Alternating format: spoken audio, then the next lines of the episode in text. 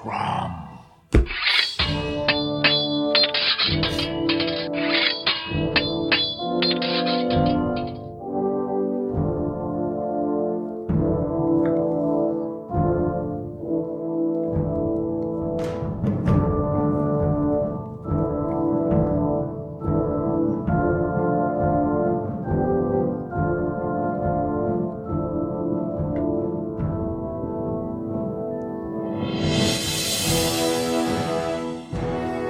Ready, fellas? Yep. We are. All right, then. In five, four, three, two. Welcome back, everybody, to the Savage Cromcast, Season 10, Episode 3, Dune, Book 2, Muad'Dib. I'm Josh, I'm Luke. And I am Jonathan. and we are your three Fremen hosts wandering the literary wasteland in search of that life sustaining water that we can only get from the pulps. Do we all have bluish eyes? Yeah, we've been eating, like chowing down on spice. Ham does it too. The, The eyes of hands of Ibad. Yeah. so, how's it going, guys? Welcome back. Living the dream. How are you, dude? yeah, man. Doing good. Excited to podcast with you, gentlemen. It's true. It's always a delight. We read a fair amount to get ready for this episode. This was a lot. Yeah, this this was uh, about fifty pages longer, I think, than the first section. Bunch of words. Lots of words, some new words, Several new words. Yeah. Lo- uh, yeah. Dozens. uh, some Herbertisms. Yeah. At least there's a glossary. That's true. I like books with glossaries and maps. Maps are great. Yeah. I concur. Yep. This is this is a good introduction. This is why I shouldn't do the intros this is anymore. podcast gold right here. So uh, we've been uh, drinking and talking for the last hour or so, and uh, uh, John brought a big can of something. It was from Blue Stallion Brewing Company here in Lexington, Kentucky. It is their Dunkel. Dunkel. Dunkel. That is my favorite beer, actually. That's your favorite? That's, favorite? I think that's my favorite. wow. I really love it. I wish I had bought you one for yourself. Nah, dude. My wife bought it for me after winning Gilmore Girls trivia the other night at this particular establishment. That is solid. it was I was super pumped for her. She couldn't believe how excited I was for her, but that's a solid accomplishment to win a trivia night. That is. And yeah, it it was apparently down to the wire. It was her team tied with another team, and they had a tiebreaker, and and the old wife pulled it through. She crushed it. She crushed it. Maybe there will be a Cromcast Wives Gilmore podcast at some point. I would. Kara keeps talking about podcasts. I'm thinking that she keeps. She's. It's going to happen someday. Yeah. Ashley wants to too. There So go. all all they have to do is uh, get a plan. I assume Liz will do it too. I think so. They can talk about the sequel to Dune. Yeah, right. That can be their first season. That'll be great. They'll love that. and you have brought. Uh, I've got Hamm's because I'm classy and I spend a lot of money on my friends. It's good beer. It's not bad. I like it. It's cheap, but it gets the job done. That's what a beer is supposed to do, right? cheap, and gets the job done. Yeah. what a beer is supposed to do. so we're we're drinking the nectar from the land of sky blue waters tonight. Um, and Luke, you have a, a bottle of bourbon over there. Yep, I got some wild turkey in case we need to get into it. And you were saying that you don't like it with seltzer water. No, I think it's I think it's a little bit uh unsweet. I don't know, it's not unsweet, but it's it it doesn't work the same way that the the the cheaper uh like high core and heaven hills do. Like those Okay. those work better with the with the soda water, I think. Sounds cool. That's my that's my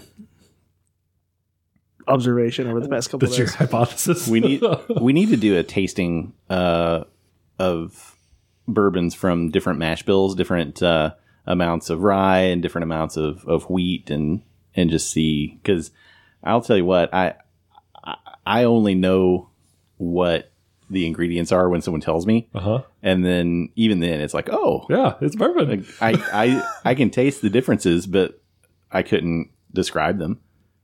I can tell you when it's corny. Yeah, I can tell you when it's corny Yeah, Yeah. I know that one. Or rye. or or young. yeah, yeah. Like if it's really That's a good point. green. Yeah. Yeah. it tastes like popcorn. yep.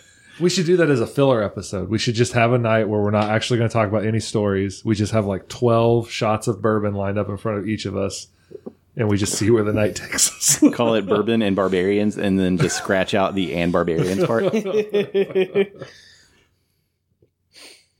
All right. That'd be fun. Well, that's what we've got to uh, get us through this section of Dune and this uh, geographic nightmare that is Arrakis. But before we get to that part of the show, let's talk about one thing.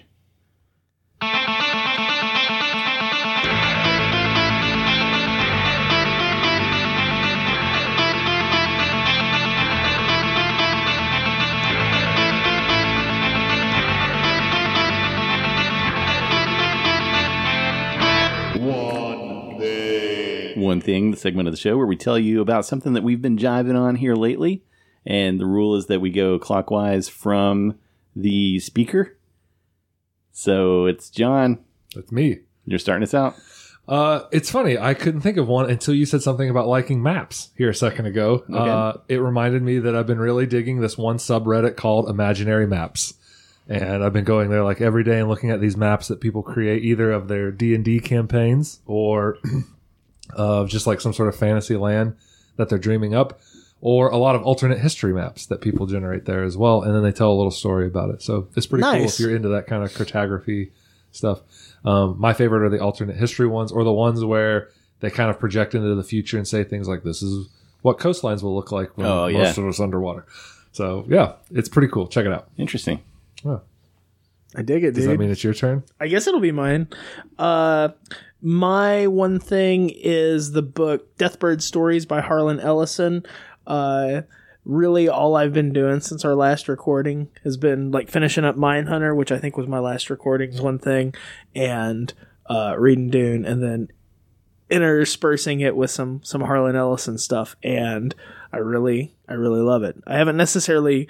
Uh, what am I'm going to say. Like I've I've read a couple of the stories in that collection before uh like before I started reading Dune. It's it's a collection that I've been kind of working through piecemeal like just here and there and I think even in the foreword uh, Ellison states that you shouldn't read all of them in one sitting. You should just sort of pick it up and pick one out and, and read it. And so that's what I've been doing. Uh, but here recently, I've read a handful of them uh, over a handful of days, and it's great. I, I love Harlan Ellison's writing style. What's your favorite one that sticks out most in your mind? Uh, so far, it's been the story Basilisk, which is this super uh, engaging and heartfelt uh, anti-war kind of statement. It's it's it's really visceral, and I wasn't expecting it when I first started reading it. Interesting. Have you read um, "Repent, Harlequin"? Said the Ticktockman. I have, yeah. Yeah, that's uh, that one sticks out to me as a, a favorite by Ellison. I've never read Basilisk. It's a, it's it's uh, I don't even know. Like, I don't want to say too much. It's it's a, a a man who is a POW and during the Vietnam War, and he comes back changed, and it's about what people go through, you know, in the face of war and and patriotism and how people perceive heroism and real world like what it would be like to to suffer through the the horrors of being a POW. Mm-hmm. Have you read much by Ellison? John? Not a thing. Not a thing. No. Are you familiar with him? Like I've, I've heard he's a cantankerous coot. Cantankerous Coot. Yeah. Uh, yeah, I guess so. he wrote- Cantankerous for sure. He wrote a lost episode of Star Trek. It's not a lost episode. Oh, they made they, it? they they made it. I'm not sure how true it is to his initial Oh, screenplay. okay. Maybe that's what it But it is it is one of the greatest episodes of Star Trek, the original series. It's called The City on the Edge of Forever. Okay. and it's a time travel story and it's a love story and it's about what happens when you fall in love with someone who has to die Oh. for for history to unfold as it should. Who falls in love with this person? Well, you'll have to. Is it James Tiberius Kirk? It is Kirk and McCoy. And McCoy. Yep, they both fall in love with a lady. Oh no. Yep, or at least have fond feelings for her. Yeah. Oh That's man, sad. it's it's it's great. Have you I'll seen check it? Y- Are you familiar with that episode? Nope. Man, so good. I do like Bones McCoy. No. That's a cool one thing. What's your one thing, Josh? Um, now I guess it's the city on the edge of forever. uh, last week we went to the uh, Kentucky Theater. We three intrepid adventurers uh, on a Wednesday evening on a school night, and we watched a uh, print of Blade Runner: The Final Cut, and that was excellent. It was. That was a lot of fun, man. I'm glad we were able to do that. Yeah. Uh, and we got to meet up with our buddy JD. Uh, first time meeting him. Uh, we've talked to him a lot on Facebook, and and he's a follower of the show. Uh, he's an artist. He is a Robert E. Howard fan and scholar. He's a former member of REHupa, and so we got to talk to him about uh, REHupa and his history with uh, Howard specifically, and his fandom for just all genre stuff and and comics, and uh, it was it was great talking to him. Um, and uh, he bought us a round of beers, so we we do owe him some, some beers. Yeah, many thanks, man. Yeah. So JD, that was a lot of fun, dude. Thanks a lot, man. And uh, we'll we'll catch up again here here soon. Um, but anyway, yeah, Blade Runner. I had never seen the final cut, and it was quite a bit different from what I remember that movie being.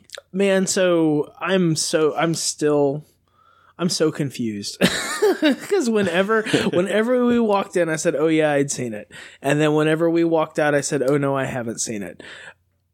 Seen the the final cut, and I guess it comes down to whether or not you've seen it with uh the voiceovers and whether or not you've seen the slightly extended like dream sequence stuff.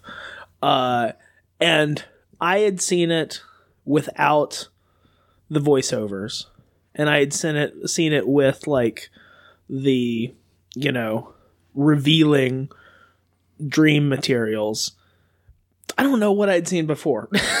I guess that's all to say. Like it it's so confusing. director's cut, maybe? Well, so there's that, but uh, I don't know. Like when it come down to it, because I, I surfed through my like my Amazon like purchase history mm-hmm. to see what I had watched like more recently, like whenever I watched 2049, mm-hmm. and I couldn't find what it was, but I know it was Sans voiceovers. Hmm. But it's just confusing. There's like so many different cuts of the movie. Bottom line is the one we saw I think is is the best. Oh, I, like, I like there's no question. I wholeheartedly agree. Yeah. but man, it's it was epic to be able to see it on the screen and to hear it all. Uh, my only like criticism of the Kentucky theaters, man, I wish it would have been a little bit louder because like Yeah. I wanted more of like the boom of the the sounds of it because that is definitely a a score that could be that could be pumped up, right? You could bass it out, like you could almost do like over the top like trailers of today Yeah. style, like well, the flying cars make it a pretty Yeah. interesting noise, right? Um, had you seen Blade Runner before, John? A long time ago, Yeah. I watched it on a 10 inch television, Oh, I think. okay. Black and white or color? No color. Okay. Um, so you'd seen it a long time ago. How did you enjoy the the cut of it that we saw? It was good. Yeah, I mean, I can't make any comparisons really, but Yeah, well, I can't yeah. really either. Um, but it was a it was a lot of fun. Uh, we got popcorns. I kept pouring my popcorn into John's popcorn. yeah. Here's the thing: I thought I was going to be the only one buying popcorn, Right. And we were going to share it. right And then you bought a popcorn because and I, I was to like, eat a lot of popcorn. well, refills were fifty cents. Right. I I felt like it would be greedy. Not greedy. I don't want to be. I don't. I'm not like the Jeff Bezos of popcorn. I didn't want to eat all of it. I don't have a response. uh, I noticed Luke darted over to his uh, VHS shelf. I did. I just it just on. I know we were talking about it the night of, but I never went back and looked. So the VHS copy that I have is like the theatrical release. Okay. That's where the voiceovers come in. Yeah. But I guess anytime I have like rented it digitally since, and I did it once before 2049 and once with Ignacio, it must have been Sans voiceovers. But whether that was the final cut or the director's cut, I don't know. I'm not sure, and I I'm not sure if the the director's cut has there there are scenes after they they get on the elevator. I'm being mm-hmm. as vague as I can, but they the main characters get on the elevator toward the end, Right. and there are scenes in the cut that I've seen before after that. But this version more or less just ends abruptly when the characters get on the elevator. Yeah. So uh, it was really good. I've I've been thinking about it a lot in the intervening week since we watched it. Uh, I think it's really relevant today. I think it's a beautiful film, and I think there are few scenes from any movie that top the uh, raw emotion of Rutger Hauer in the rain at the end. Like that is awesome. Yeah. So, anyway, that's my one thing. Blade Runner Final Cut. Dig it. All right, man. Take us out. That's three things that we've put together into a, uh humanoid body, uh, programmed as a replicant, and we call it. One thing. These things are like tears in the rain. That's right. They are. these episodes are like tears in the rain, No, they're forever. They're on the archive. potentially. But what happens when archive.org goes down? When the archive.org becomes sentient. Oh, right. and it speaks with our We voices. will be part of the weapons of the future. That's right. That's what it is. Archive.org will take all of our words and then like take all of our recordings and splice up every word and then they'll be able to talk in our voice. That's right. I, I refer to arch- archive's going to be like a like our name is Legion. It's gonna, Like I was going to say, like, our internet- voices will just pop up intermittently, like certain words you're saying. an internet god, Yeah. like uh, Wintermute. yep. It's gonna We're getting out there. scary. Yeah. Well, we're talking about other divine beings from literature tonight. Uh, that being in particular is Paul Atreides, who we are picking up the journey of on this episode as he continues across the wastelands of Arrakis with his mother Jessica after the events of Book One, Dune. I was I was giggling. I was just thinking I'm like Paul Muad'Dib. That's like PMD. Like there's I feel like that would be a good a good acronym for him. like PMD. like PMD. book book 2 is like PMD Paul. you down? You down with PMD? Yeah. Call him Captain Dune. Captain Dune. Captain Dune, Doctor Dune. Dr. Dune. so uh I guess book 2 picks up fairly shortly after book 1, right? Uh and uh have you guys started book 3 yet? I'm I'm maybe three chapters into it. Okay. And Yep. and John says not. Uh it That's is- cheating. it it advances the clock a little bit. Uh, like there's there's We're more of a. Yeah. there's more of a there's more of a closer kinship between book one and book two here, and then book three is like like I guess what I'm saying is this is the book where the grander wheels of the cosmos all like start turning. Is this? Would you say this is the crux of the story that that everything after is hung upon, uh, more so than than book one, which is Yeah, I think book one is a lot of yeah. I think book one is a lot of world building, and then I think book two uh, is the setting of the plot, and I think book two is interesting in a couple instances with the way that at the way that it plays with Paul having his his omniscience, but yet he does a couple things that are slightly different than the roads that he's seen, and it kind of sets things up to still be a little bit of a surprise to him. Like he kind of has an idea for how things like quote unquote should play out or would play out, but yet for whatever reason, he just does a slight little like twist of like how he accepts the the the, the crown or whatever's been placed upon him and it's going to flavor things up a little bit differently there there are uh, at the beginning of each chapter, as as we've mentioned, there are these brief preambles that come from writings about Muad'Dib or about uh, Paul's family or or the Harkonnens or whatever. Largely, they're written by the Princess Irulan. Um, and there's one in particular in my copy. It's on page 352 and it says Muad'Dib could indeed see the future, but you must understand the limits of his power. Think of sight. You have eyes, yet cannot see without light. If you are on the floor of a valley, you cannot see beyond your valley. Just so, Muad'Dib could not always choose to look across the mysterious terrain. He tells us that a single obscure decision of prophecy, perhaps the choice of one word over another, could change the entire aspect of the future.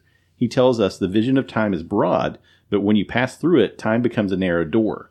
And always, he fought the temptation to choose a clear, safe course, warning that path leads ever down into stagnation.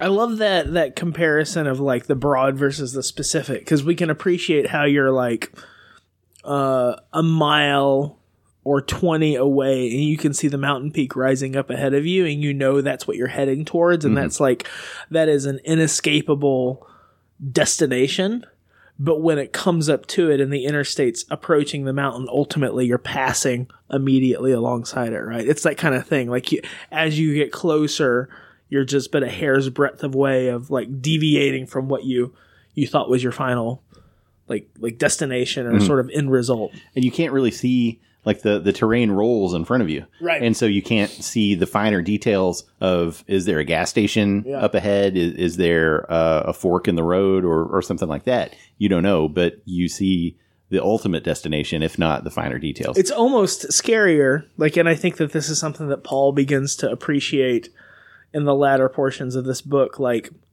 that that uncertainty like would be better to not know at all and just be shooting blind because he's he's overshooting. Like and like the way that it plays out like he he accepts or he brings on his his uh his Fremen name, and it's not just Muad'Dib, which is what he had foresaw in his dreams, but he said, You're gonna call me Paul Muad'Dib.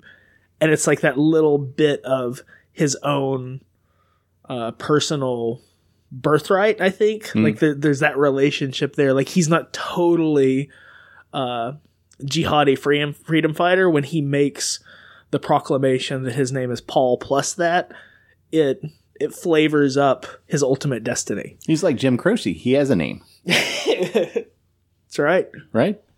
Oh, okay. Uh what do you think so so would you say those are are your your broad kind of statements on book two Yeah, like in terms of I think this is a cool book to talk about destiny. Uh and I think that's that's my interpretation of like the the destiny of things here. And I think we can also talk about Lady Jessica and the destiny of Paul's younger sister and how that all gets jacked up here too. But maybe we can circle back around to that when we start talking about the women of this book. yeah Tell me what you see with Destiny here. Well, I think it's I think it's Paul becoming more comfortable with his uh Kwisatz Haderach ness, like his his comfort with being Superman. Like he was already comfortable as uh as an Atreides and with his birthright, but I think this book is him coming to terms with that scary factor. What's scary about it? Well, the fact that he isn't, he isn't like, uh, I mean, he's scary to other people because he's like more human than human, but he's not, uh, he's not certain. Like he, like we were talking about, he's not guaranteed to be uh, a savior or a messiah. Like, even though that's what you think is going to happen, like that's that's not the end, the end canon. what were your broad thoughts about this this chapter or, or would you prefer to to sort of build the foundation of an overview of what happens before we delve into I mean, Details. a strong central pillar. What are you the the usul I'm of? the Usul. Usul? I mean, basically, it's just Paul and Jessica being pulled more into the Fremen culture, and Paul accepting his powers, and Paul becoming one of them in a way that he wasn't before, like becoming part of Arrakis. And part of that transformation includes his mom becoming the Reverend Mother for this Fremen tribe that they end up in. Uh, there are other things that happen, like Baron Harkonnen clearly has wheels within wheels that are spinning, and we get to meet Fade Routha? Rautha. Is that right? how did That's you what say I it? Okay. Uh, who is I think like the Antichrist to Paul's Christ, sort of. He Is that he, fair to say? He could be Paul, He could be Paul. right? Yeah, I'm interested. I guess ultimately to see what happens. Uh, he wins a gladiatorial battle and then is going to be seduced by a Bene Gesserit as well, uh, so they can preserve the Harkonnen DNA. Is that Yeah, yeah. okay? Uh, because they're eugenicists, and I want to see where that goes. Like if that comes to fruition in this book. I know there's like four more books after this, right? Uh, of Dune Novel, like novel novels. yeah, is that right? Oh, yeah, there's Uh, more. There's than, a yeah, lot. for Okay. sure. Uh, Did Herbert write six total? That sounds about right. Yeah, Yeah. there's oodles. But but then but then other people like uh, uh, his son Frank Herbert's son Brian Herbert Uh, I think Paul. Paul Muad'Dib Paul Herbert. uh, Herbert he uh, and some other folks have collaborated on on expanding this. I, I feel like there are thirty some odd novels within the Greater Dune cycle, but the the initial Frank Herbert vision I think kind of uh, wraps up in six books Six books. novels Okay. six novels yeah. Is that a fair assessment of the plot? I think so. I, I was struck by Paul and Jessica uh, and their their sort of um, trajectory being drawn alongside the the Fremen e- eventually, kind of falling in with them, and uh, as they travel with the Fremen, they're drawn underground, right into these caves, and it's it's pretty on the nose, right, in terms of if you're if you're considering the the hero's journey right here we go down into the the cave. Um but there's there's something i don't know I, I jotted down caves in my notes and i must have had a reason but now i can't think of it.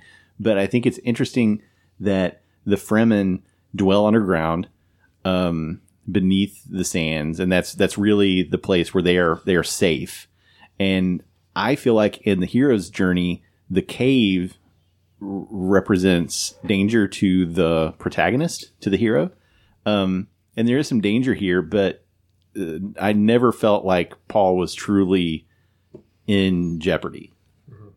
So in my copy on page 321, uh, after Paul gets the baliset from from Jamis, the man that he bests, right? There's a, a handful of statements where he plays the plays the song, uh, and it says here. And Jessica heard the after stillness that hummed in the air with the last note. Why does my son sing a love song to that girl child? She asked herself. She felt an abundant fear. She could sense life flowing around her and she had no grasp of its reins. Why did he choose that song? The instincts are true sometimes. Why did he do this? Counterpoint. Paul sat silently in the darkness, a single stark thought dominating his awareness. My mother is my enemy. She does not know it, but she is. She is bringing the jihad. She bore me. She trained me. She is my enemy. Like, I think there's very much that, that descent into, into darkness here. And it's, uh, it gets into not sins of the father, but like sins of the mother. Like these are things that Lady Jessica does to her children without their consent and like puts them on these roads. And I think it's interesting that there's that inversion of a of a classic like sins of the father kind of perspective, but it's it's her. And also a cave could be a vagina. Could be. I'm saying that a little bit like in a facetious tone, but I'm I, I'm serious too. I think that there's a lot of I think there's a lot of uh, feminine components to this, and and there's a there's a fair number of women in this story that are that are vying for for Paul. and there's a there's a very apparent rebirth trajectory here with the story, right? Absolutely, he's going to emerge from that cavern. And he's going to be changed. He's he's Yeah. going to be born again, right? John, you're nodding your head, kind of kind of blushing. Is it because Luke, No. Luke said the word vagina? No, I don't know.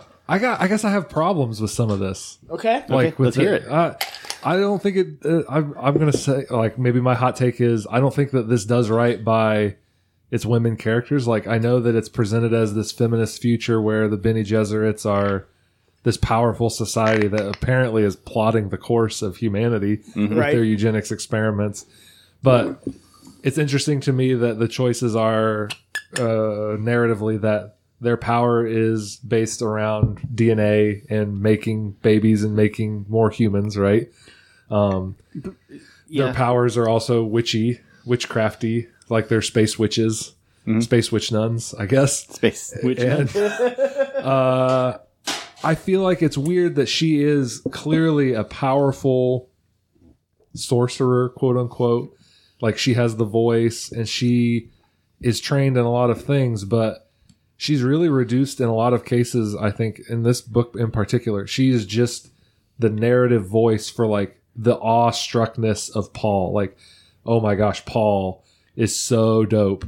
And it feels weird to me in a way that I don't know that I can verbalize very well. Do you understand what I'm saying, Luke? I do. I, I think that summarizes like a lot of the, uh, a lot of the pushback that people feel about about Dune. Okay. Like maybe it's not quite so feminist as you would as you would think that it is Yeah. with the way that it treats its women. I think that part of my I tried to explain to to my wife the other night because I was saying like I don't know if I'm digging what I'm reading, and she kind of was like, "Well, why?" And I said, I, "It's it feels cringy to me, like a, as a teenage boy, kind of cringiness to it of this weird like power trip that Paul is on." And I know in the last episode we talked about he's not a Barry Stew or whatever they call male Mary Sue characters, but there are a lot of things that I feel like speak to that mindset in this character. Like he's super powerful. He could win any knife fight. He's got the best detective brain. Uh, his dad is dead, and like the best fictional dad is usually a dead dad, right? Because he can't tell you what to do anymore. But you learned all the really cool things you could learn from him already. Like his dad is honorable forever now. He can never be tainted by whatever war is coming and he gets to hang out with his mom that loves him and he loves back in like weird ways maybe uh, because she has this weird possessive feeling about him because she made him by choice is that right like she has powers over she she was able to determine his sex right. while he was developing in the in the womb. in Yeah. this part that you just read about where she i feel like is losing her hold over him in a way. Uh, she's threatened by chani. Chani how do we say, want to say it? Uh, this other woman appearing that's maybe capturing paul's attention. That's it felt very cringy to me. I can't I, there's no other word that i can come up with off the top of my head i guess. Uh, it feels very like it would have spoken to me as a 13 or 14 year old boy uh, and I know that you said your pushback against him being a Mary Sue is that nobody would want to be Paul because he knows all these bad things Right. and he's he's feared, right? But I think that's power to a young man sometimes, like being feared. Also, it doesn't seem to be scaring off girls. Like he's still gonna get to be with this girl, it seems like, and from what I can gather from these Princess Irulan things, he's gonna marry a princess at some point in the future. So like he's so apart from humanity, but that makes him special and everybody recognizes it. And he's not so special that he can't get with people still that he wants to be with. So I feel like it's I don't know. I'm- I'm just babbling, but No. What do you think, Josh? yeah. I think. about my word well, no. I, I think, so. I think. I mean, I don't agree with with uh, a lot of your sentiments. I get. I get the the flavor of how people can be upset ultimately upon like reading Dune that that a lot of the women in the novel are there in service of Paul. I understand that but I get it more as uh more as a as an impersonal like writing choice as opposed to making Paul uh a Superman, which like Paul is a Superman. Like, Right. He's he's a 15-year-old Superman who can who can kill grown guerrilla fighters that should be able to best him and Right. he's able to predict the future and operate like a supercomputer, all of those things. But I still hold that he is not uh, an enviable character.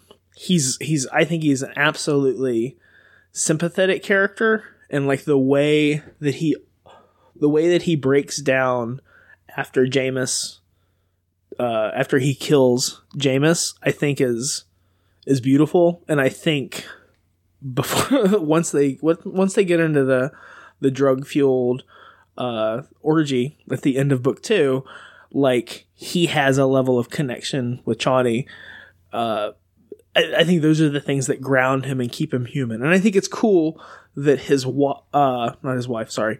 Uh well so I think it's cool that his mom uh is able to exercise power over him and keep him human. And I think it's cool that his concubine Chani is able to exercise power over him and keep him human. And I guess that's what I'll say right there. And we can we can leave Princess Irulan until book three. But I think like those those people are central to the narrative. So despite them playing center stage, I think that they are very much uh, the most important characters in the novel, like outside of Paul. Because they serve as these anchors. Yeah, and they are the people that are ultimately uh, the source of uh, narrative distress, but also like heroism too, like the way it plays. Yeah. I I think that Jessica's um motivation changes pretty significantly from book 1 to book 2, right? In in book 1, she's still protective of Paul. Like that never changes. Um but I think that in the course in, in the shift from book 1 to book 2, she realizes, "Oh my god, I've I've created the Kwisatz Haderach." and I I think from from my reading of it, she didn't actually really think that that was going to happen, right? Uh, I, at least I'm saying right. That just Yeah. to sort of center myself. Like I, I think from my reading, she did not think that this was a- actually going to happen. It was like a selfish thing. Like she chose that because of her love Because for Leto. Exactly. Yeah. Yeah. Leto would have wanted a son, and then and that's why she did it.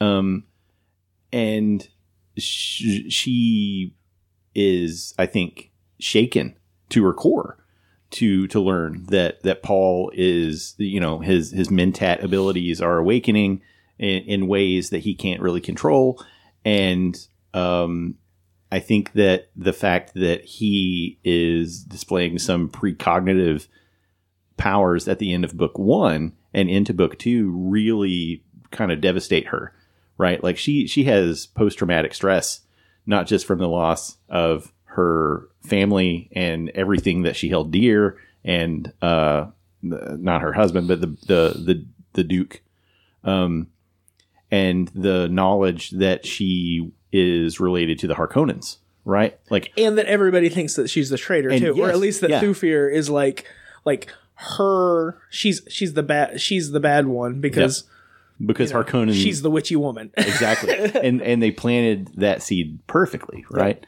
so i i guess you know i'm saying this as a uh a, a man in his late 30s but i i didn't read jessica as a character who was um being victimized by the plot necessarily she's i think having very real fall, emotional fallout from the things that that happened.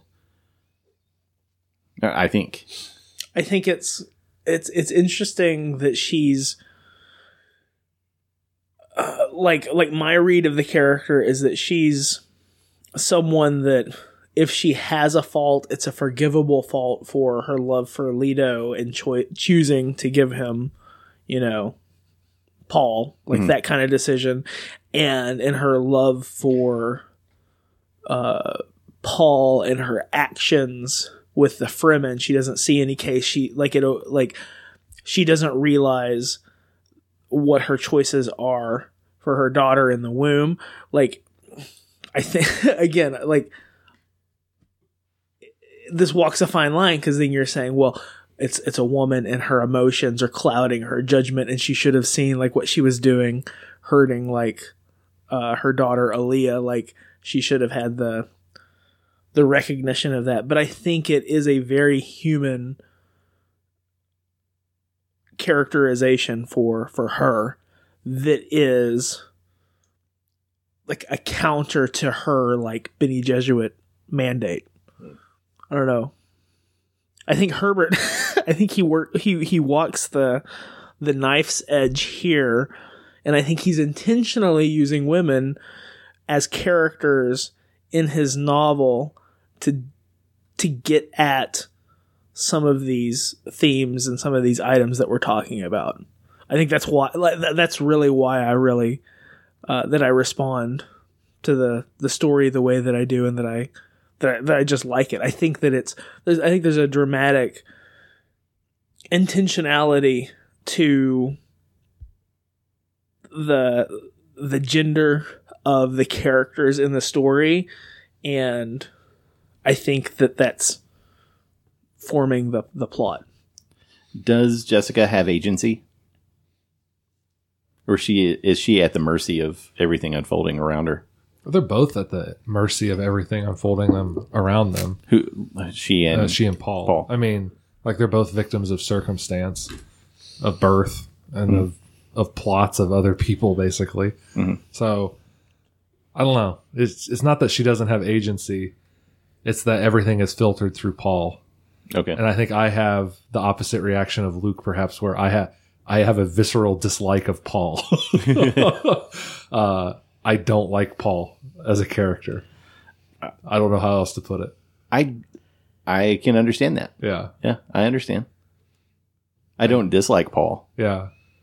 I think I'm on the other end of the, the you're in the middle and we're the opposite ends of the So spectrum. so what is it that you don't that you don't like about the character? Because to me, he doesn't.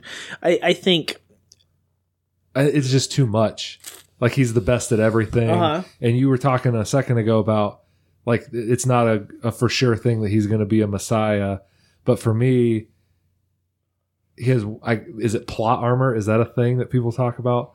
Like We've talked about plot armor he before. nothing is going to happen to Paul. I know that he like bad things may happen in his name, but Paul himself is going to get through things, I guess. And and he seems to be getting what he wants at each turn, even if it is clouded in the pain of knowing that people are going to have a banner with his dad's logo on it and wage jihad in his name. But I don't know. I just don't like him. I don't like him. Like I can't put my words on it. Like i- the deeper we get into this, we're 600 pages in in mm-hmm. my copy. The more I'm just like, I don't like you, Paul. I don't like you. I can't explain it because he seems like an interesting. At the outset, I was like, oh sure, you know, he's gonna have he's an omega level mutant and all that kind of jazz. But I'm just not. I'm not connected with Paul. I like Jessica. I think that she has an, a lot of interesting angles to her and could be a really interesting focal character. But I don't feel that way about Paul. So Conan is the best at everything. Yeah, I don't know. I can't. Like I said, I can't explain what it is about Paul Okay. That that really just like rubs my hair the opposite direction. Got it. I was wondering why your hair looked like that. Yeah, I can't. I don't know. um, re- do you have a response? no no. I mean, I I'm I'm interested to see how you how you feel At the end, as when we read the final book Yeah. to see what you think. So, what's your read on on Chani, like and and Stilgar and the Fremen? That, like, that's that was going to be my Yeah. next. Yeah, let's talk about the. So I had Chani, uh, Stilgar, and Feyd-Rautha as as the other three major characters that we've introduced here. Stilgar is cool. Uh, feels very like Tars Tarkas to me, kind of that sort of John Carter esque character. Of, Comes out of the desert and is wise and and offers shelter and that kind of that kind of trope. Uh, I think Chani could be interesting, but again, like everything is filtered through Paul and her experience with Paul. So I want to see what comes of her in the third book. I'm trying not to pass judgment until then. I wasn't going to say that I didn't like Paul until the last episode. until we had to. well, I mean, he's uh, I don't know. He's he's accepting his his uh his birthright and his his Kwisatz Haderachness. but it's Like, with a heavy good. a heavy heart, right? Like he doesn't he doesn't want to do this. I Right. I think, but I think he sees that of all the available paths, like he could lay down and die, but that would be worse potentially Yeah. than w- the the horrors that he's going to unleash. So, uh,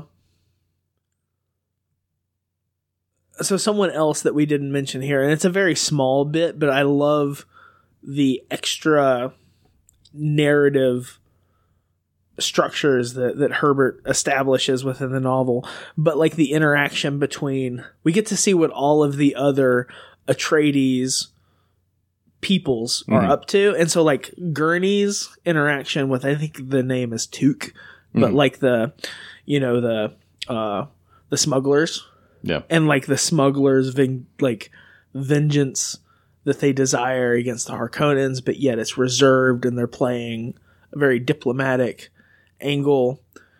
That's another like level of the story that I really like. Just how you have uh, not just like plots within plots and and feints within feints, but also uh, narrative objectives for all these different characters that are counter to to one another. Because when anybody meets up with Jessica, she's going to be the devil, right? Like she's I say the right in the rhetorical sense. Like that's just like she's the she's she's the the the, the bad gal. She's For- Benedict Arnold. Yeah.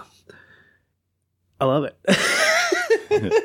I love the squeeze play that I love I love Paul with the weight of his uh what's the word? Like his his predestined existence. What's the right word? Fate. Yeah, his fate. Yeah, there we go. Thanks. I, I love the, the the I like the idea that he has this fate that he's accepting, and I love the the fatalism of Lady Jessica accepting the the evils and the woes and like how people are viewing her in the service of what she's going for with with Paul and her Bene Gesserit missionaria protectiva. Like she's now the the Sayyadina right? Like she's like she's she's accepting this mantle. She was drinking the the, the water of life that johnny just uh, that Chani just like squished down her throat. She did all those things. And and who knows what kind of monster she's got in her womb at this point in time. Like all of these things. And she's just saying damn the torpedoes and and rolling with that too. I They, they they all do seem caught up in the currents of the streams of fate that they can't escape. yeah But in a Atreides headcount, Gurney's alive with this the trade guild, Right. with the smugglers guild. Through fear, Thufir is with the bad baron, yeah he's The now the Harkonnen, mentat yeah. for the harkonnens which Right. is effed up and, and he has wheels within wheels within wheels. He does. He's got some some plays that he's working on, and the only thing that's keeping him loyal is the fact that they've poisoned him. right, unbeknownst And- to him. Uh, yeah. And Duncan. Oh, and he Idaho- thinks that Jessica is the villain. Yeah, Right. that's the other thing. and Idaho's dead. he's dead Right. Yeah. Oh, and, And- the planetologist is dead. That's what I was about to say. So Kynes was the big surprise to me. Uh, the the death of Kynes really blindsided me because he is set up in book one to be the the Ben Kenobi figure Right. to The Stilgar. Paul. The Stilgar. Yeah. Yeah. And then Stilgar comes in and I'm like, well, what about Kynes? And they're Right. like, oh, well, here's Kynes. And he's on a, a spice geyser. Don't Wink got and blown yeah, up. he's dead. but that chapter is awesome because it reveals so much about the the the broader scale sort of plots that are happening here, Right. the faction level plots, and so the Fremen represent a faction within this this world, um, and they want to bring uh, greenery, a, a green environment to Arrakis, right? Kind of uh, limit the distribution of the the sandworms and bring water and bring life to the planet. And you get all of that in this beautiful sort of hallucination that Kynes has as he's dying. And that chapter really took me by surprise. yeah. And so I think that is a credit to to Herbert's uh, vision and his writing. Uh, because I he he got me, he tricked me. Um, I thought that Kynes was was being set up to be, like I said, the Obi Wan Right. uh, figure in this in this story, and he was not at all. unless there's a surprise revelation. Oh, Kynes isn't Are dead. there, are and- there and- force ghosts in Dune? Are there are there what? Force ghosts? Oh, there's no fo- there's no force here. Um, so yeah, that chapter was was really interesting to me. Uh, one thing we talked about last episode that we never came back to was the the dinner scene in book one, and I see some reflections of the dinner scene in the knife fight that Paul has with Jamis, and in book one in the dinner scene he's he's fencing but with his words. And here he's fencing but it's a more physical affair. And i wanted to see what your guys take on this relationship such as it is that paul has with with Jamis and the fight and the subsequent end of the fight and then the funeral after that so I think it's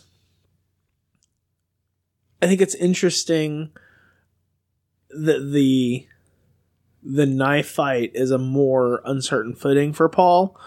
Uh, like the the dinner scene, Paul owns that that sparring match that's playing out at the table, and the knife fight between him and Jamis, he's he's not able to best that Fremen right away. He should, but he can't overcome his own hardwired training. And so I think that's noteworthy. And I think the, like, this is where I would argue as a counter to like the, the remarks that you were making before, John, that he's not perfect and he doesn't have a, uh, like he's not looked on favorably by people. Like it seems as if he is trying to toy with a man cat and mouse style that he should be able to just dispatch this guy and that's what everybody thinks but he just can't like he hasn't come to terms and figured out how to do it with knife in the hand and i think that's uh a statement for the larger narrative that Herbert has for this character. his training is such that uh, he's used to fighting with these shields, right? The, these um, electrical sort of force field shields. Almost more of a, a civilized sort of way of fighting. Yeah. And he's now in the larger, more barbaric world and he can't he like he's he's trying to figure it out. Yeah, in order to get your knife point through the shield, you have to strike slowly yet deliberately with some force. And uh, Jamis is experienced with fighting without shields. You don't want shields because that attracts the worms, right? So he's striking very quickly, and Paul is agile and he's able to get out of the way. Uh, but it's always just by a hair's breadth, right? Like he just barely dodges. Um, and so I, I loved that section. You you hit the nail right on the head. The the civilized style of fighting versus the more barbaric style of fighting that that comes to play here. Um, I was struck by the uh, the fact that Jessica is like we see both the dinner scene, uh, which is a duel of wits, and the the knife fight, which is a, a physical duel through the eyes of Jessica Right. and she is constantly sort of lamenting the training that Paul, or, or lack thereof, uh, of training that Paul has had, um, and the style of training. And she certainly doesn't think that the ending is a foregone conclusion, right? So I don't know if if her impressions of the fight are s- sort of fall into the more problematic aspects that you pointed out earlier, John. It didn't seem that way to me. It seemed like a mother concerned for her son. Uh, but she's it- it- fairly but she's fairly uh, not dispassionate but like reading like in her Bene Gesserit way like thinking about these are the the chinks and the gaps within my son's armor Ah, like the way that she's she's recognizing things as an older more mature like advisor on top of being a mother that cares Yep. it's uh So I she's got this dualism that's running. Okay. I think if Gurney would have been watching that scene, we would have seen we would have had the same report from Gurney's eyes. Like he would have said, you know, Paul, I've trained you this way the whole way through, and if only I would have had a day or two worth of lessons to go back and talk about fighting without shields. What'd you think of the knife fight? It was good. Like it was interesting. Uh, I didn't have as strong of feelings about it as either of you. It sounds like. I, I was really taken by it. Uh, we've i- in book one we got some uh, statements about knives and blades and killing with the edge versus killing with the point. Yeah. Um, in this one, I can't remember. Doesn't Paul kill Jamis with the point? He does it. Yeah, yeah. So we've got this this knife fight that we've talked through for Paul, but I think there's a counterpart, and we we mentioned Feyd-Rautha earlier, and the fact that he could be like Paul. There's a there's a brotherly there's a symmetry between those two characters that we'll come back to in latter portions of the novel. They're cousins, aren't they? They are, yeah. Yeah. yeah. They're they're both of that Harkonnen blood. Uh one of them deserves by whatever standard uh the the rulership of of Arrakis. That's what at least like what was granted by you know the system big brother the man whatever uh and and the other one Feyd-Rautha has like that's what he's destined towards uh and so it- it's worth talking about the knife fight that Feyd-Rautha goes through. Like Yeah. it's it's he he basically is in a gladiatorial fight on Giedi Prime, right? And it's in uh what what year is I don't know. It's like his 150th duel or something. But it's It- It's a landmark. it's it's a big one. it's, I don't know. It's it's 100, 150, 200 kills. I don't know. This dude, he's a killer and he's only like he's 15ish the same way that that Paul is. But and, and that's an interesting thing. Paul's never taken a life with the knife Before, yeah. The way that Feyd-Rautha at this point has killed loads of gladiators. And and I, I don't know. I think it's just interesting the way I keep saying interesting. I think it's interesting. I think all I, I think these things are interesting. I the way that Feyd kills other men in the ring is noteworthy. I'll say noteworthy instead of interesting.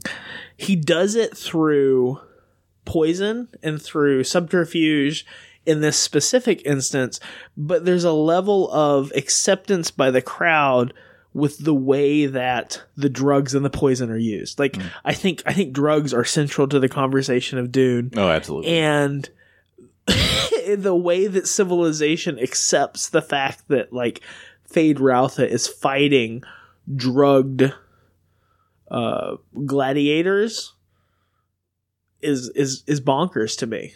Like that, I don't see how that that is heroic, but yet it's construed as being heroic. It's like he's constantly giving these seminars on various poisons and how they interact with the body, right? Yeah, It's a stock hunt. It is, it, or it's uh, it's a fix, right? Like to borrow a wrestling term, like the, this is a, a a match that is predestined from the beginning. it's it's a fix that's further fixed because the the the black and the white blades have been shifted. Yeah, but on top of that the dude was already supposed to be like drugged up and have his reactions and his emotions skewed by by the like before he even goes into the ring. It's mm-hmm. it's like it's feints upon feints. It's it's this massive like game of thrones that's playing out on the stage it's it's interesting and this time, I'm gonna- this- that's gonna be my default i'm sorry It's interesting. this time though, the the guy is uh handpicked by Feyd-Rautha and is not drugged? Question mark. Thufir says no. He's Yeah. got a plan to make him look like a big old, big old hero. Um, so he's got an undrugged person that's going to be noticeably undrugged by the crowd, but has been post hypnotically suggested to become paralyzed when he's called scum. Scum. and the the blazer switched as we've already mentioned. So it's it's a apparent opposite fix where it's going to make him look good, but it's super fixed in the end. Yeah. It's They're going to put him over the top. More Uh, wrestling. there you go, over the top. That's arm my, wrestling. My head hurts with like the layers of But this. this is the onion. Harkonnen style plotting, right? Like Yeah.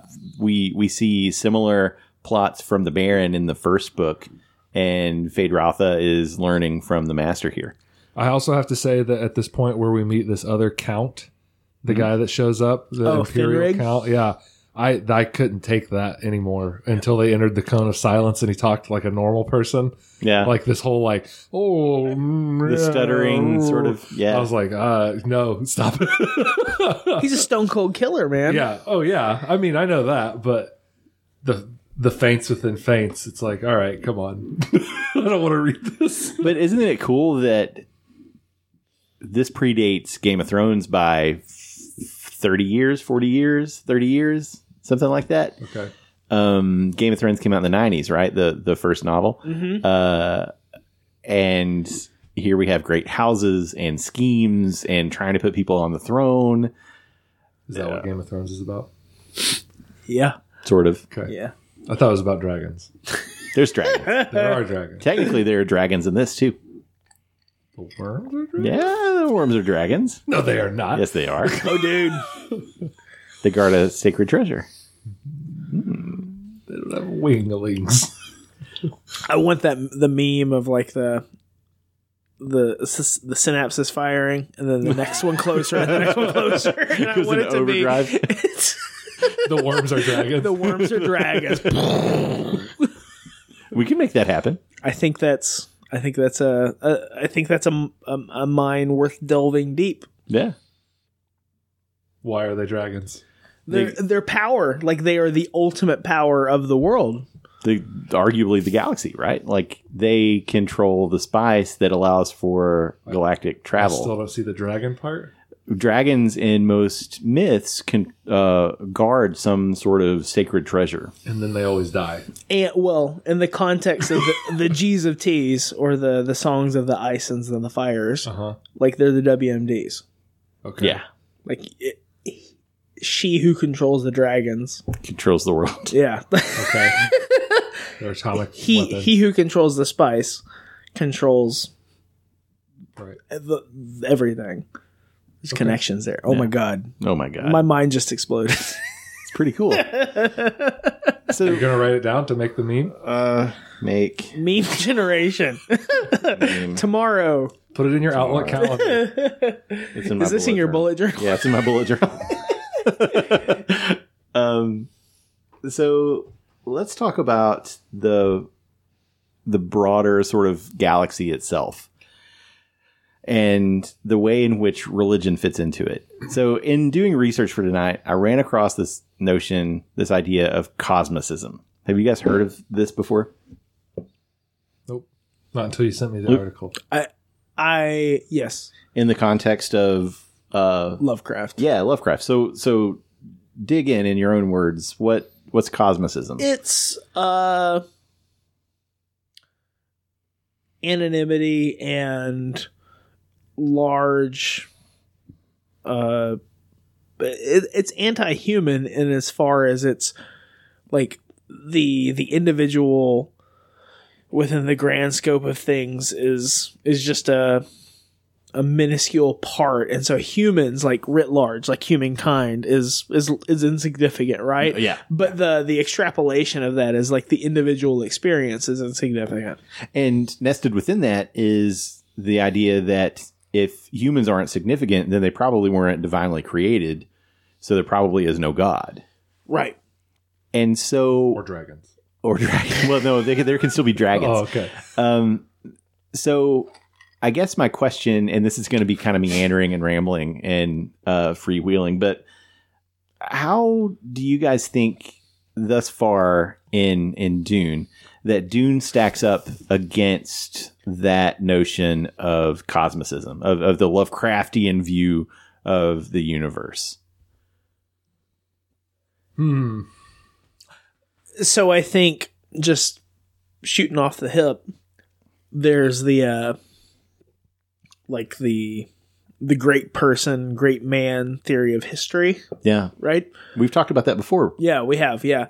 And I think that in this structuring, the, there is a Messiah. There is Paul Muad'Dib.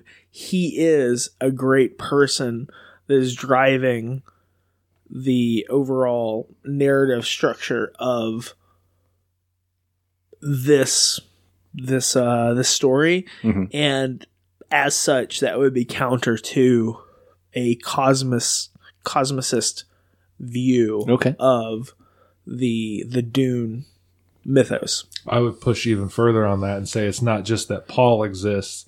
All of Paul's ancestors had to exist for Paul to come into being.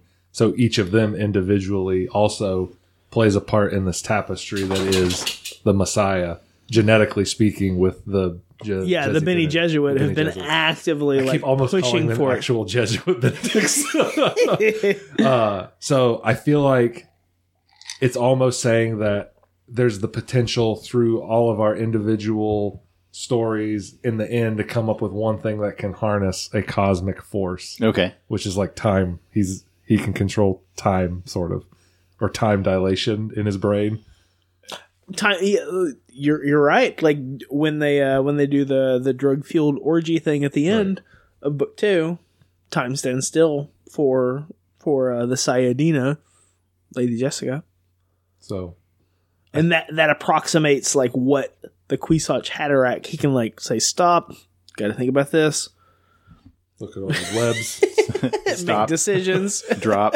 hammer time. shut him down. Open up shop.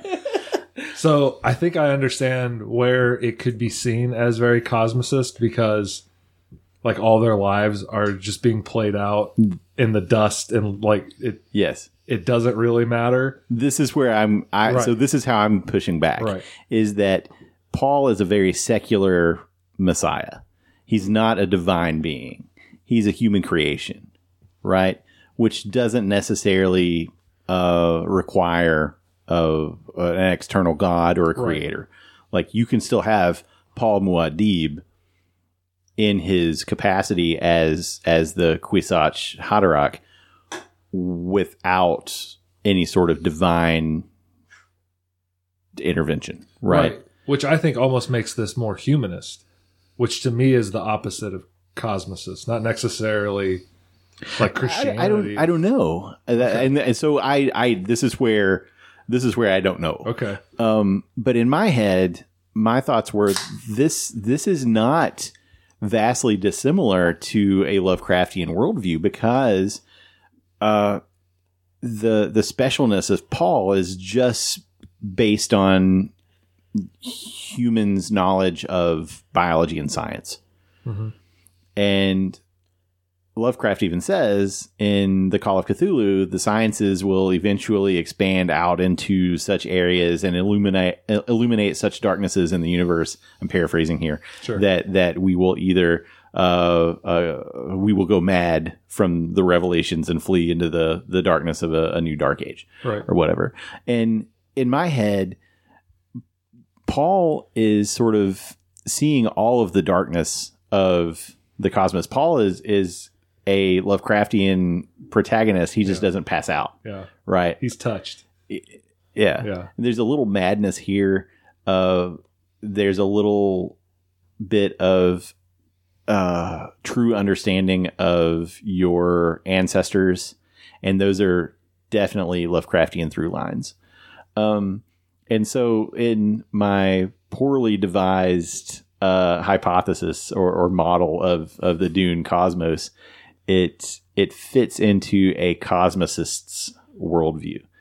And I say this sort of admittedly being pretty ignorant in, in terms of the the whole breadth and depth of, of cosmicism as a philosophy. so one of the things that John said a second ago about it being humanist Mhm. causes me to like like I want to step back. So with the the the Fremen accept a religious jihad, right? Like they they sign on to the the scriptural underpinning of what's presented in book 2. They do. Uh, but both Jessica and Paul are, and specifically Jessica, they're they're saying the words to convince the people to make sure to ensure their safety, and like I, I guess what I'm getting at is that Paul is uh, a person of some importance to the to the overall like way that the the the fate of the the cosmos plays out like apart from religion and apart from uh like an uncaring world like like whether the dude wanted it he's chosen Right. He's uh because I've watched uh or read Watchmen recently. He's Doctor Manhattan w- with emotions. Th- yeah I, th- that's yeah that's right on yeah like he's he's he did I, I get that yeah. He he is a a uh in the story a Christ-like figure, but he is the product of as as John's pointed out genetic manipulations within po- the human population throughout generations. And Jessica is maintaining kayfabe through all this, right? Like to borrow a wrestling term, she she knows that this is not a religious thing that's happening; it's a science thing that's happening. But the Fremen don't, right? Right. Uh, Does Yeah. that does, does Yeah. what I'm saying? make I, sense? I think by the end of book two, Paul realizes that it's not a religious thing either, Mhm. but he he drinks the Kool Aid. Like by the time book three rolls around, he's he's signed on to that that that title too. By necessity, do you think? We'll we'll see. Like We'll whenever see. we Okay. read into it, yeah. Yeah. Uh, but I think I, uh, but that like that that that that statement about Jessica like realizing that it's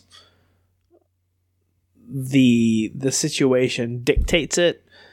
I think I, I I don't know. I, I I like the idea of a single person steering the the cosmos here as a as a counterpoint to everybody's insignificant everybody's insignificant Mm. and I like the the human structure of what we're talking about with Jessica.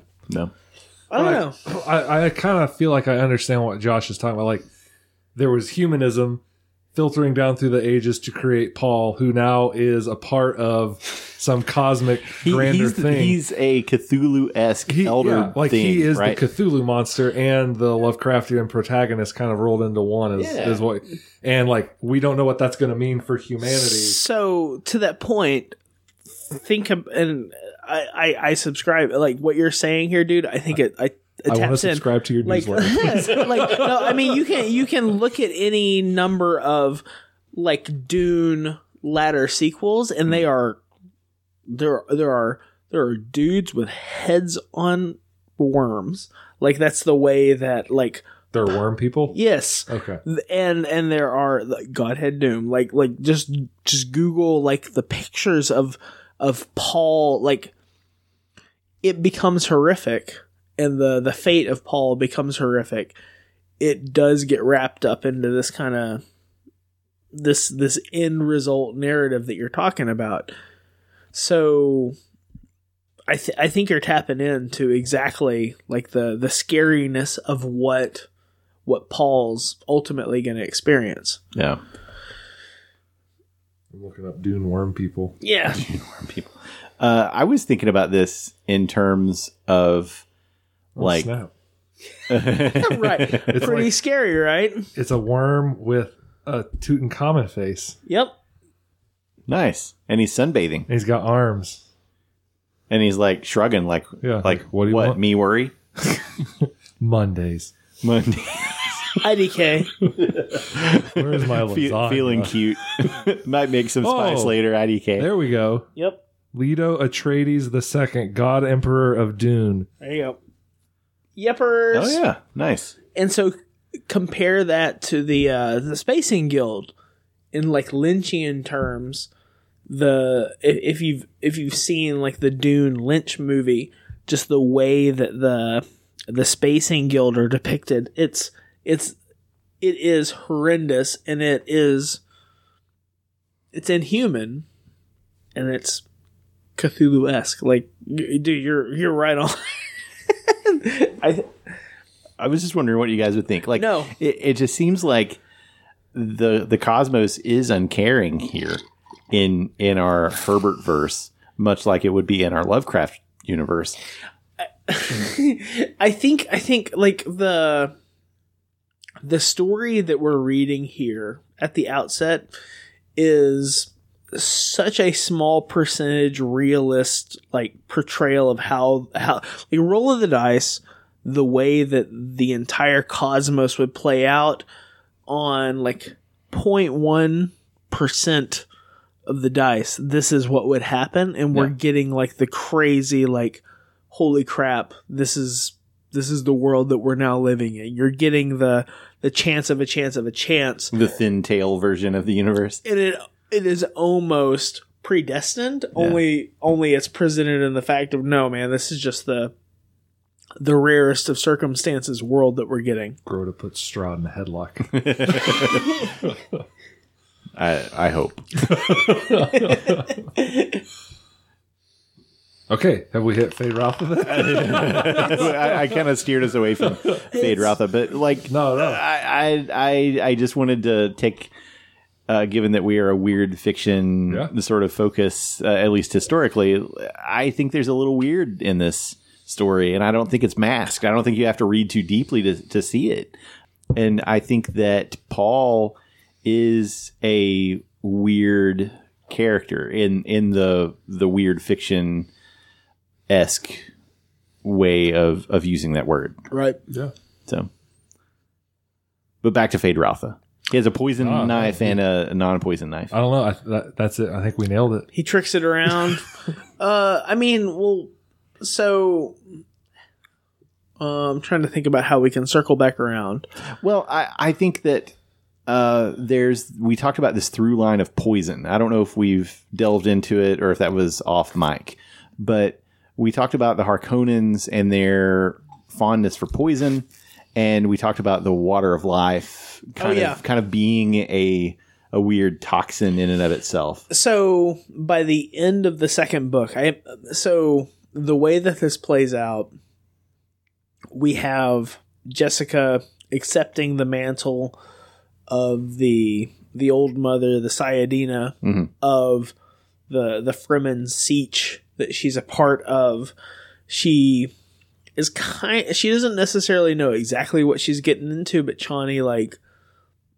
pushes the water down her throat so she kind of like accepts it and she takes the poisonous waters and changes them and then a uh an orgiastic revelation sort of descends upon the the Fremen peoples within the sietch. Like twenty thousand people are all taking jugs out of uh, taking drinks out of the the magic jugs of water, and they're they're getting into like like Matrix Revolution style orgies. I was about to say that this reminded me of that scene in the caves uh, in The Matrix. yeah, I think the the Wachowskis totally like they tapped into that. Like Yeah. that's that's what's playing out in this scene.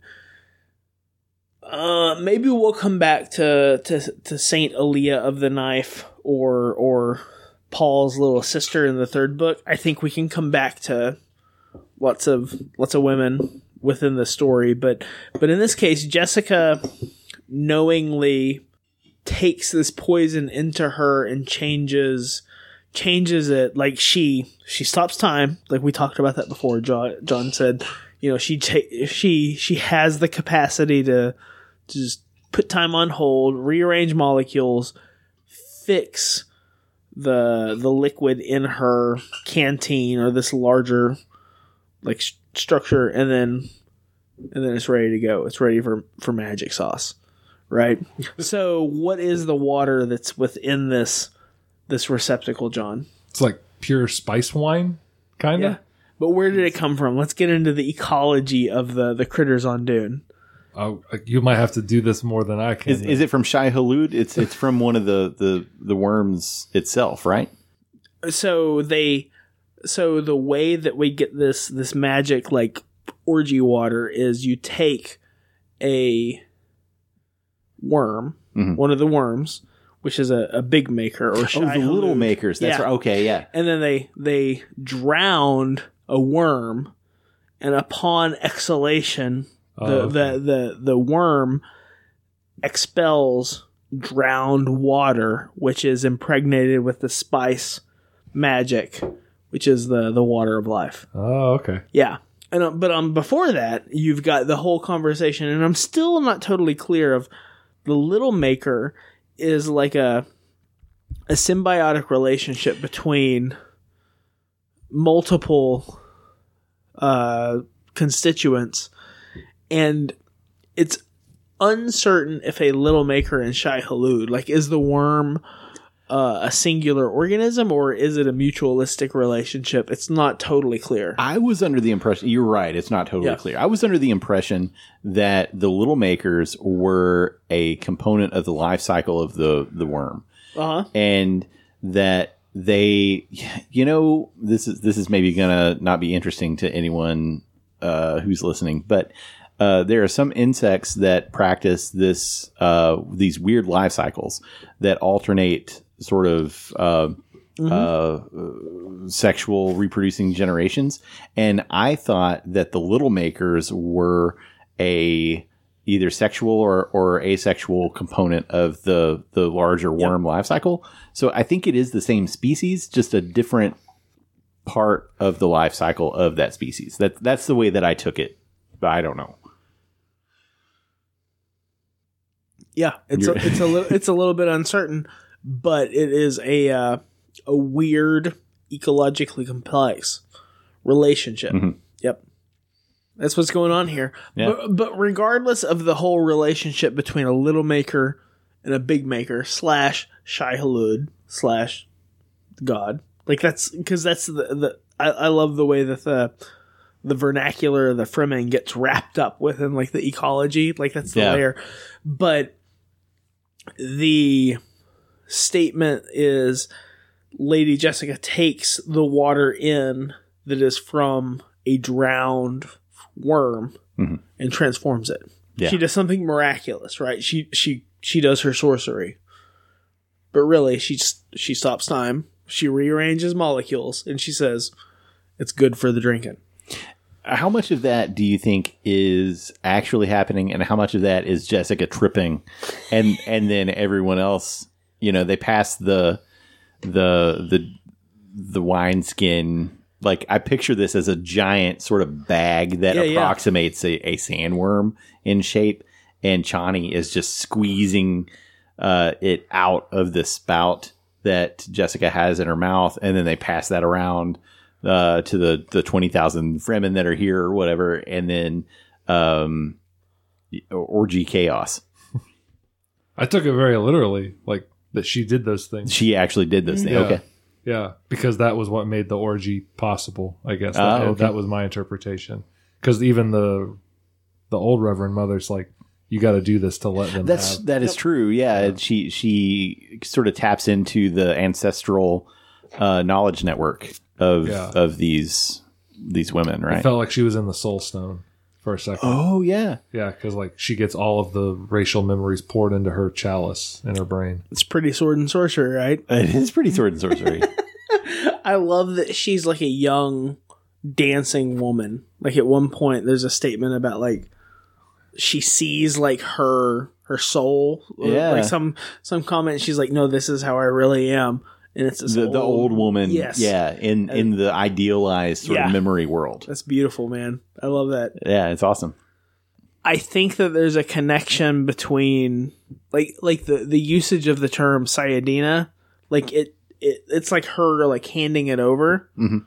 I think that's Her as the old woman. yeah, handing it like to the, Jessica. what am I trying to say? Like the uh But doesn't Chani The- get that title? Yeah, And and, it's it's a little bit confused. Well, Sayyadina is a different title than the the, old Reverend mother, Mother. the Reverend Mother. Yeah. I think there's a like what am I trying to like an immortal component to that.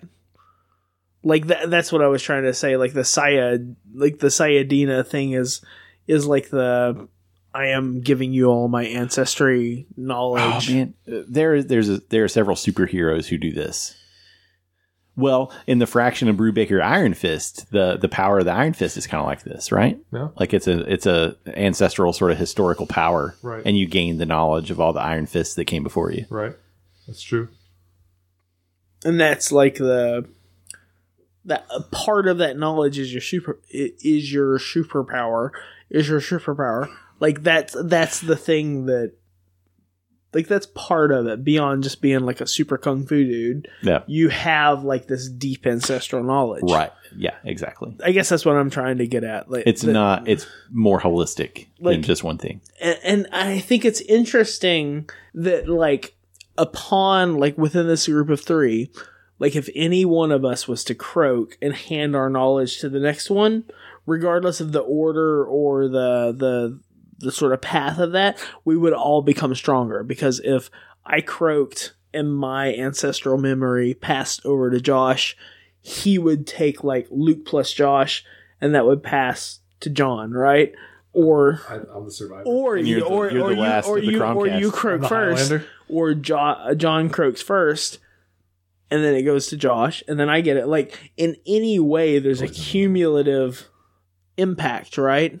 Like that to me, that's the that's that's the interesting thing is that there's some level of of of extra that's that's added on there beyond the ancestral memory because it's it's kind I, I I didn't I didn't mark it but there's a there's statements that Lady Jessica offers about how she like she sees things beyond the Sayyadina like giving her extra info. Mhm. It's it's stuff that she's informed. Like she's a smart lady and she has this whole like, hey, I just birthed the the Kwisatz Haderach. I did this thing that's added on top of that that informs the whole narrative. Yeah. I don't know. I'm, uh, No, no, this is this is great because it Interesting is also a good word. I don't it's it's it. super duper interesting, super duper. fascinating. You, I find it fascinating. it's super serial, you guys. I I agree. I, I think that the, the way book two ends is uh, Paul is has has gone from this civilizational sort of existence and is now immersed in this tribal sort of ceremony and has fully embraced his uh, muad'Dibness. Yeah, he's he's signed on to Chani. He's signed on to himself. He's he's he's he's part of the sietch, right? He's drank he's drank the Kool Aid, like Yeah. like like quite literally. He's he's done it. He's part of it. Yeah. And uh, I I think that might be a good place for us to start wrapping up this episode I like it, dude. of uh, Dune Talk. because we know all its features. Well, let's go around and if there's one thing that we didn't mention that you really liked, let's let's spend a little bit of time with that, and then we will uh, start wrapping up. I would want to say that I, I would be interested in hearing more of Luke's thoughts on the drug aspect of this, if this is an appropriate moment of the, for that. Well, I, so I, I've never done drugs. I have no idea what any of this feels like. I've, I've done far less drugs than you're than you're s- suspicious of. No, no, that's not it. No, no, no, no.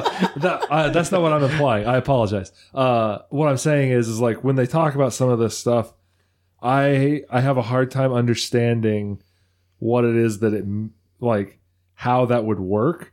I guess like they talk about time dilating and Uh-huh. Like these things that she's feeling. I feel like there's some pretty strong descriptions of what Jessica is going through here, of like seeing avenues open and seeing Uh-huh. the the dancing lady and all that. And like I just I can't wrap my head around the concept just- of seeing that. I just take it to mean that like uh her conception of of everything is just it's such that she's she's she's able in a moment to digest what she's seeing Right. or alternatively like time has stopped or she's like able to ponder it right Right. Yeah. I guess part of what I'm saying is I don't understand the tripping part of this. And I also am saying I'm not sure I fully like drugs are very prevalent in this whole book mm-hmm. so far. Like, not only are they an important plot point here, but it's how people control others. Spice is a drug right essentially that fuels the whole empire. So, why are drugs such a? Was Frank Herbert into drugs? Dr- Frank Herbert was into drugs. I think he was into mushrooms, Okay. actually. Um, but this was the the 1960s, man. I, I think a, a lot of creatives were really into the the the drug scene and and psychedelics specifically, so, that you could, um, you know, the idea was that you were opening doors in your mind. I right? guess that's the question I have. Is that something that people really believe in? Then is like you can take a drug and you'll interact with this, and then on the other side you have some knowledge you didn't. I, Before? I think it's. I think it. yeah Yeah, like Okay. native peoples would use peyote, right, in in ceremonies. right.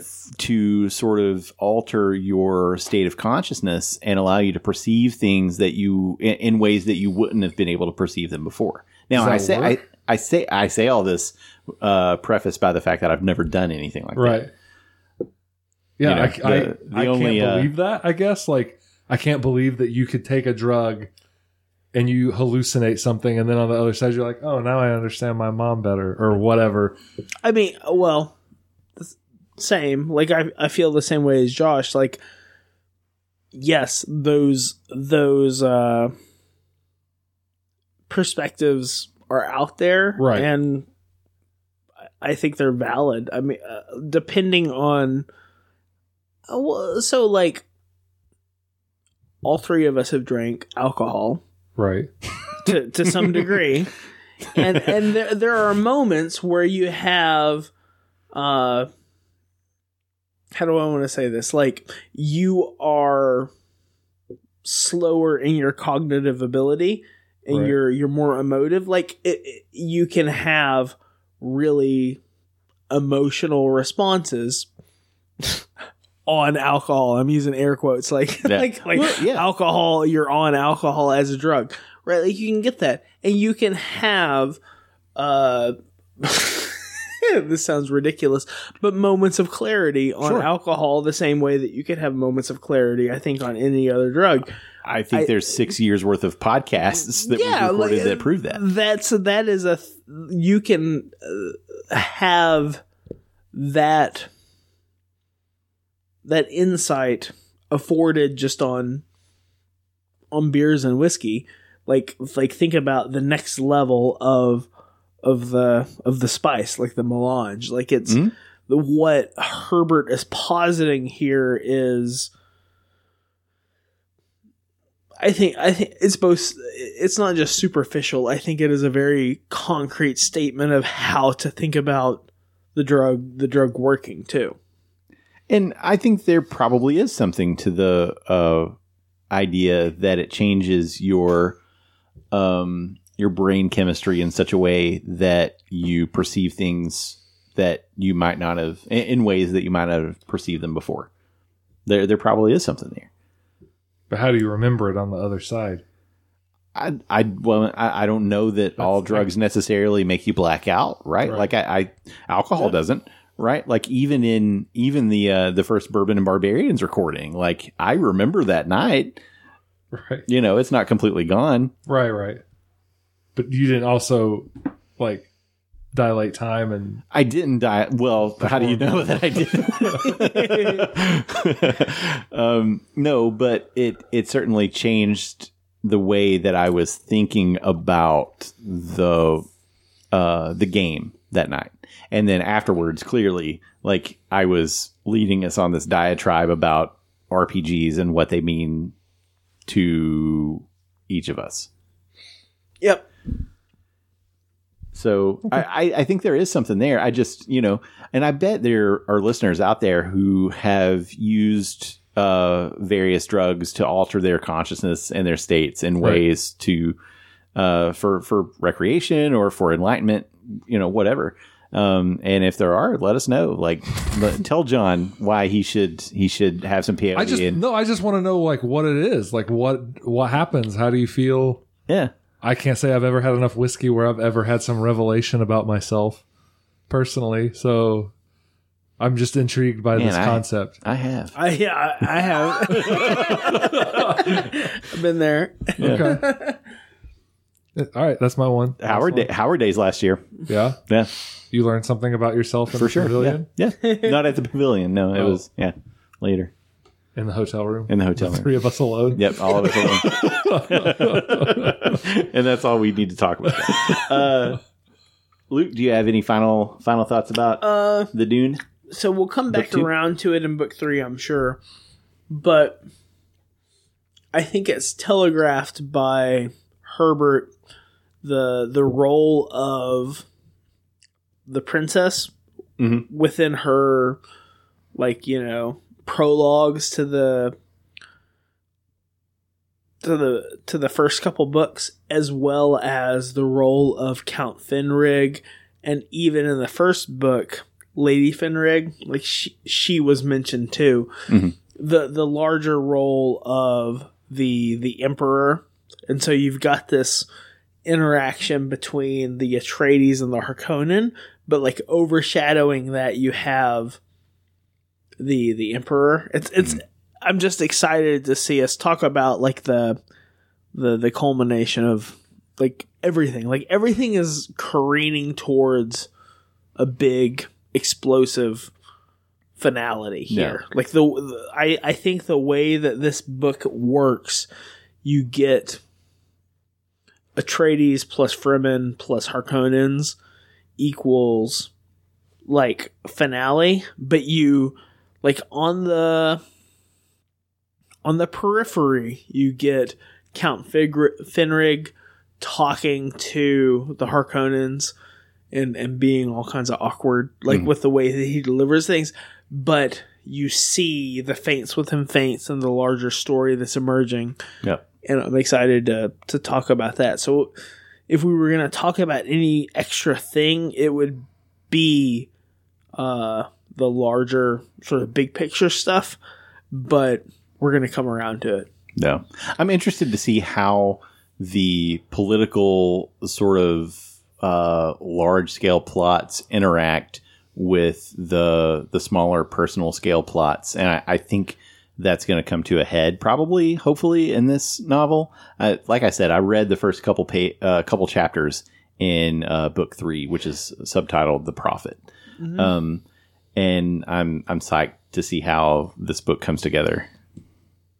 Uh, before we go, we haven't talked about feedback recently in, in episodes past, but we have gotten some pretty interesting feedback that I wanted to share with you guys. Oh yeah, Yeah, I want to hit you with some emails. First one is from our pal Evil Ed. And he says, Greeting, comrades.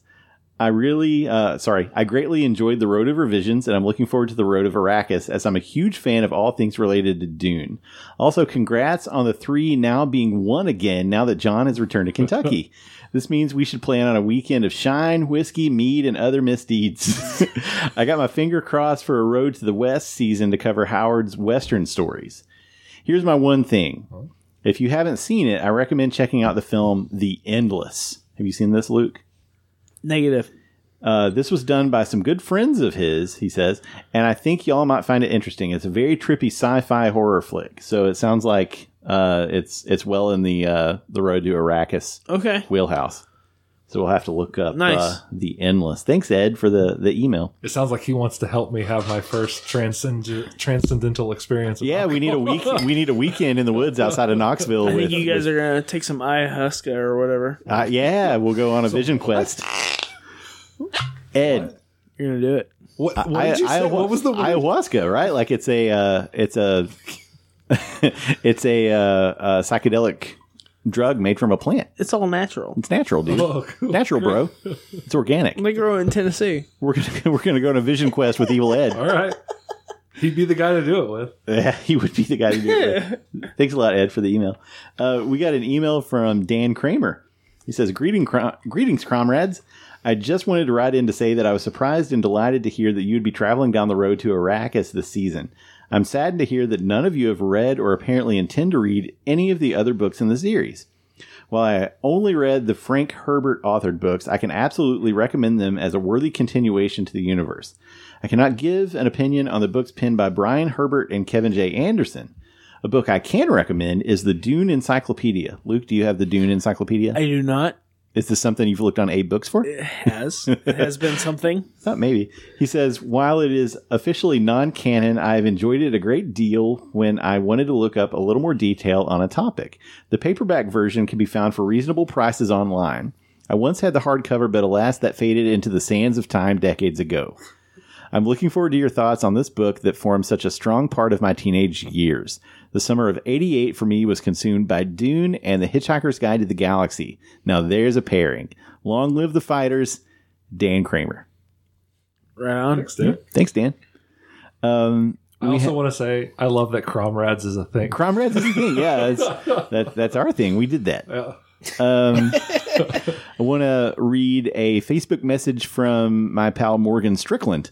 Uh, Morgan says, really enjoying the first episode. I'm most of the way through it. I had no idea that Dune was originally serialized.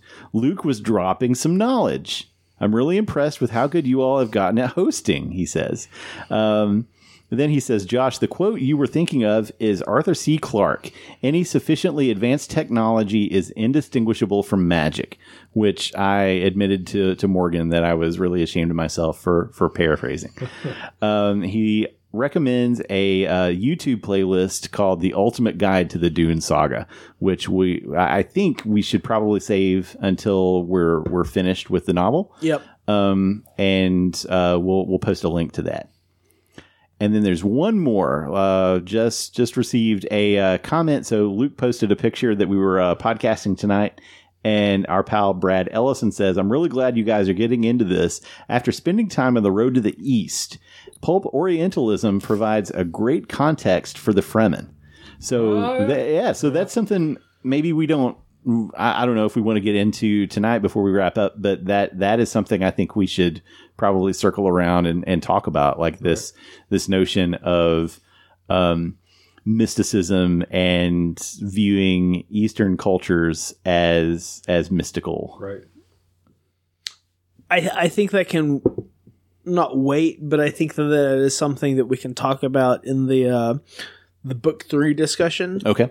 like quite a bit. There's there's going to be the very close camera perspective on like Paul Atreides versus Harkonnen thing, Mhm. but there's also going to be the the broader sp- perspective of uh Fremen versus th- the world kind of thing. Yeah. So I think we can come back to that. Okay. Uh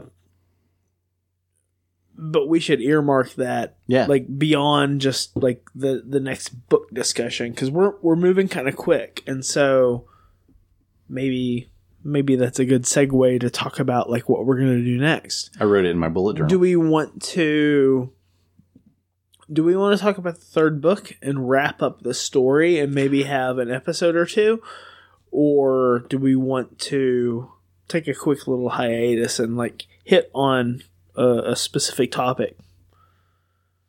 I think it could be fun to to stop and then talk about that topic or a couple of others. But I also see the the power in finishing the story and then maybe having like three, two or three wrap up sessions Yeah. rather than our normal one. I wonder about like knocking out the third one 'cause since we haven't read it yet, Yeah. and and questions might come up that are answered or, or expanded upon in in the third Yeah. section of the book. I would I would vote for that too. Okay. Let's let's push on towards the third Finish book. it. Finish it and then we can see what we want to come back to. Okay. because I really do feel like the like the the the feminist or or women narratives that's something we're going to be able to talk about the whole like civilization barbar- barbarism thing we're going to be able to talk about uh I, f- I think we're going to be able to milk that for a couple episodes. Sweet. Awesome. And I'm I'm really interested in rewatching the the Lynch film. Uh, which is which is on Amazon Prime. It's flipping weird, man. I know. I watched the preview the, Lots the of other night. whispering. There's, Stings in. there's Sting is he's Fade. Right. He's Fade Rotha, yeah. Right. There's there's there's lots of my thoughts, John. Who plays the evil baron? Oh, uh, I don't know who who I it don't know. is. He's He's he's uh, heavily in prosthetics and Yeah. and yeah. So I didn't get that in the first book that he was like that massive of a human being. Oh, He's really? Got, he's Really? got the the. I just thought he was like a big fella, and then I found a picture of him. Yeah, and like he's got his his bits hanging in floaty discs and stuff. he's in the He's- suspensors, right? suspensors. Yeah, he's Right. he can't get around without these anti grav Right. like discs Yeah. Attached to him. Yeah. Yeah, And, and he's a pedophile. and he's and he's. I wasn't going to bring that up here at the very and- end of our and- second show. And he's he's gay. Those are things we can talk about. and he's into Paul. yes. All all of those things are not the same. Right. Yeah. But so there's there's more stuff to mine. Yeah. We'll get into that in the third book. for sure. Yeah. So we're we're careening toward a time jump, uh, looking at uh, book three, The Prophet, and uh, yeah, this has been a lot of fun. I'm I'm looking forward to wrapping up the book and and seeing where things go. So so what do you guys think about reading like bigger chunks of text for this kind of conversation? Oh, that's a good. Uh, this is different, right? Because it's a lot more material than we typically read for a Chromecast. like we're not like flipping through the pages and bringing up passages here. I mean, we've read some passages tonight, but few. this is this is I don't know. It's more impressions and less specifics. Th- this is definitely more book club style. What are your What are your thoughts, John? Not not just of Dune, but like the Is it staying in? Yeah, yeah, yeah. This is it, dude. Yeah, Whatever you say, it's committed. be real. this is what we've been doing. So Yeah. like Okay. yeah. That's fair. I, I think it's a longer form, right? Like uh, maybe, well, our podcast is is approaching two hours, um, but you know, we we covered about three hundred pages here. Um, so there's a lot of, of content there and context that we we're we're, we're broad scale rather Yeah. than sort of zooming down into the the nuances. I mean, I guess the way to break it down would be 300 pages across 30 page stories would be 10 episodes or 10, Yeah, to- right. 10 stories, right? Like we are boiling down with this. for sure. Yeah, and there certainly are podcasts out there that do deeper dives into into Dune that we're doing. Um, so if you're interested in chapter by chapter analysis, th- those those shows are out there. Um, you know, uh, I I I like it. I think that it's it's fun, and I think it's something that we should certainly throw into the mix here and there. Right on. All right. Let's close this out. All right. We're at the end. we're at the, this is the end. Uh, where where we have uh, drank from the water of life.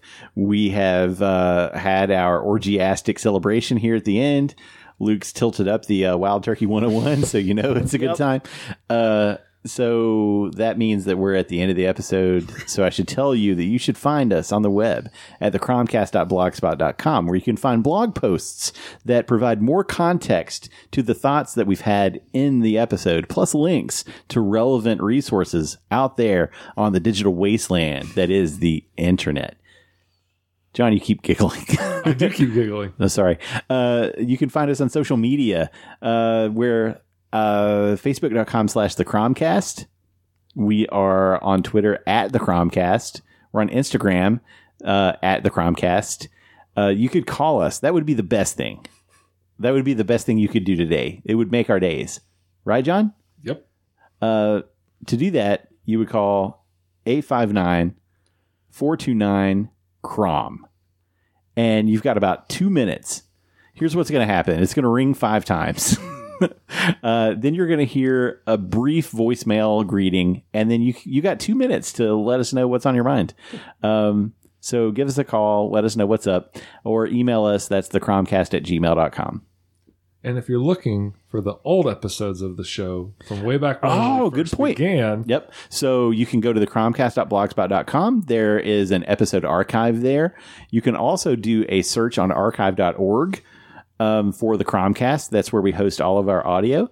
Um, or if you're interested in downloading the bulk episodes from season one, which focused on Conan the Barbarian, and season two, which focused on Howard's treatment of female characters, you can go to our uh, Google Drive um, which is an archive of all of those. You can download them all at once. So our stuff is all out there. It's all for you. It's all free outside of a po- pa- uh, Patreon force field.